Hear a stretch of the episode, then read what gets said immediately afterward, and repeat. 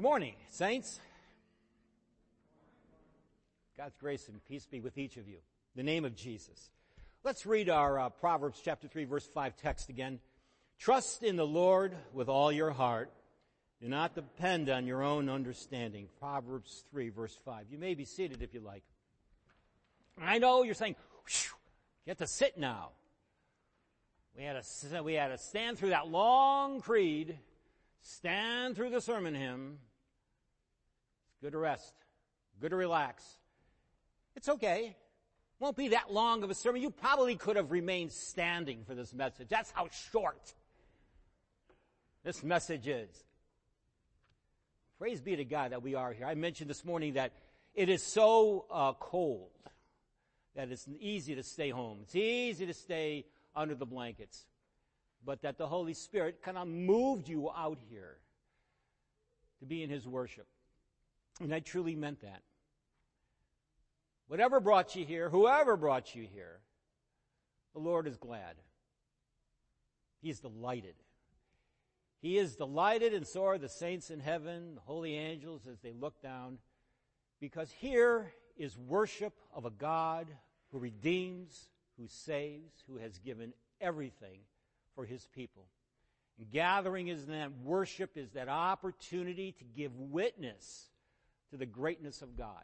That's what we're doing here this morning. Yes, we are shouting, singing, speaking praises of thanksgiving, but it's a public witness. It's a public witness to the greatness of God and into the faithfulness of His Word. Trust in the Lord with all your heart and do not depend on your own understanding. Oftentimes we look at the book of Proverbs, and I've said this before, it's too easy to take just what God says in a verse of Proverbs and kind of like put it on the bumper sticker of your car. And it fits so nicely and it's true, and we might say, yeah, that's, that's true. We should trust in the Lord. We shouldn't rely on our own understanding. Those are wise words, and they are, but we also should remember that they are inspired words. They're words that God wants us to hear because they're words that God has given the holy prophets to write and to deliver to us. Always we need to be reminded that we should trust in God for all things. That's why God comes to us in the means of grace in so many different ways, in the waters of holy baptism, where he cleanses us and makes us whole, sanctifies us and separate to him.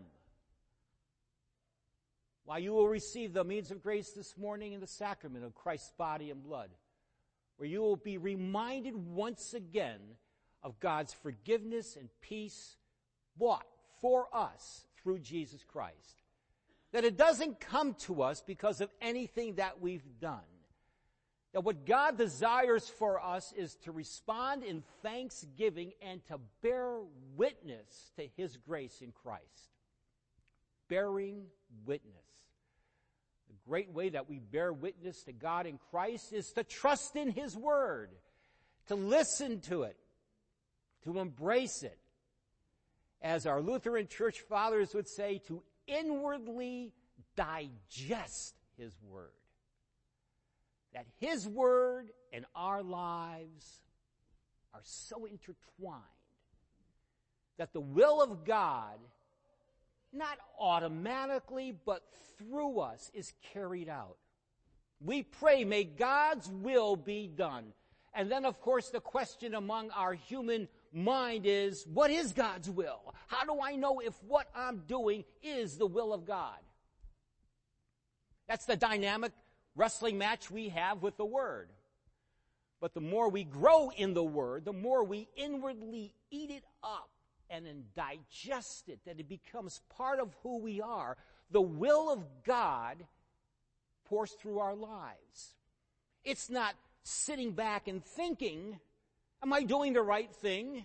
Is this what God would have me do? Although there are some times when circumstances are so intense that we will ask if this is the right thing, but in our normal course of events in our human lives, the will of God will be carried out in our lives.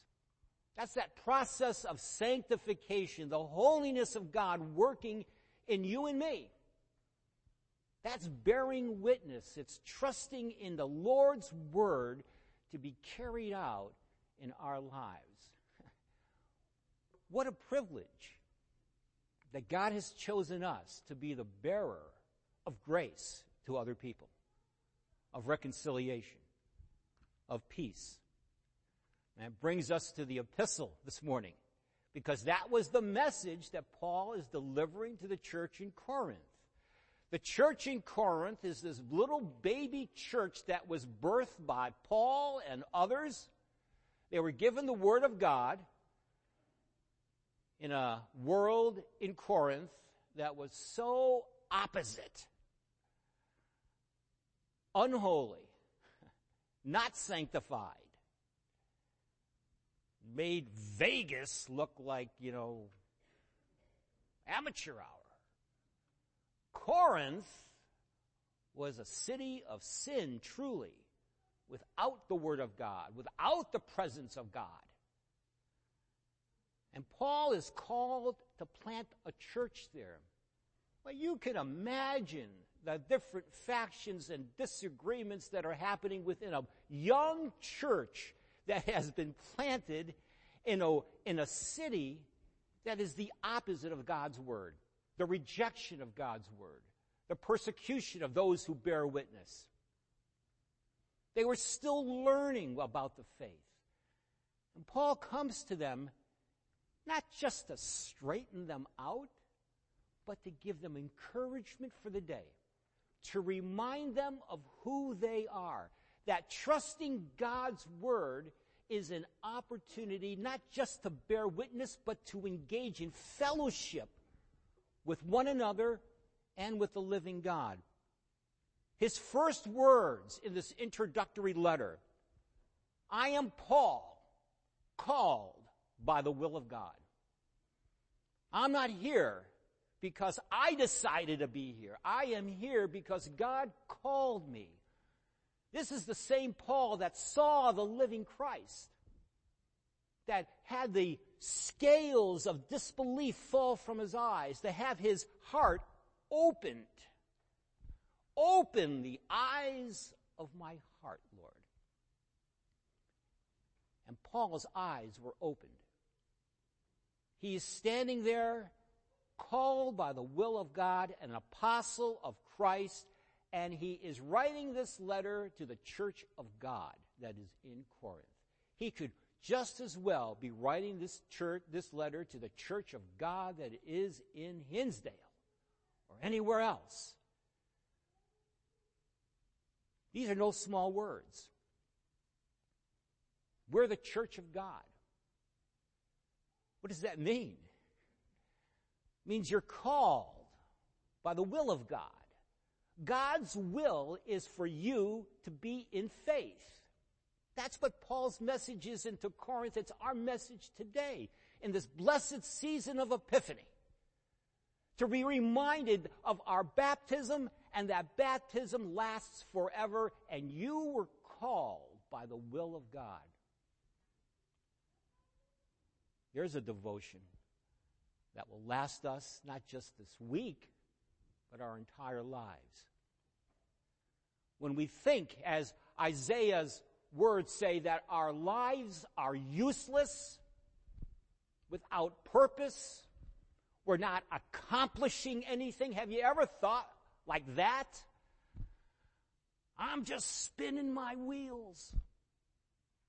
Nothing that I do matters. I'm not having an effect on life around me. It leads to so much rejection, being dejected. But God comes to us through the prophet Isaiah and to the apostle Paul and says that your life has meaning. Because God's will is for you to be one of His disciples bearing witness to the greatness of Christ. And that, dear friends in God, is no small thing. We're priests or holy nation unto the Lord, because that's what God says. You're called by the will of God, and you're sanctified in Christ Jesus. It's a reference to our baptism.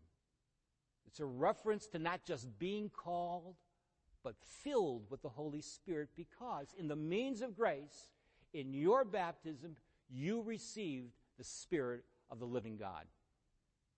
He called you to faith. That's His will. He called you to confession. He called you to be here this morning. He's got a plan and a call for you this coming week. Our prayer as Christians is to, cre- is to greet this new week and the week after saying, I know that God has a will for me and a plan for me to be in faith now. Where am I going? Who is around me? We look for opportunities to bear witness to the greatness of Christ. The opportunities are all around us. Lord, open the eyes of my heart, open my ears to hear what those around me are saying and what their particular needs are. We are in a time and a place always for a reason. There are no coincidences. Something happens and we are there. How we respond is where we are on that trajectory of our faith. Are we aware and alert and how God will be using us to bear witness, trusting in Him? He is faithful, ever present. Paul says we were called to be saints together, a fellowship You've often heard somebody say, well, you know, my religion is between my God and me. It's, it's private. It's just between us. That's why I don't necessarily have to go to church.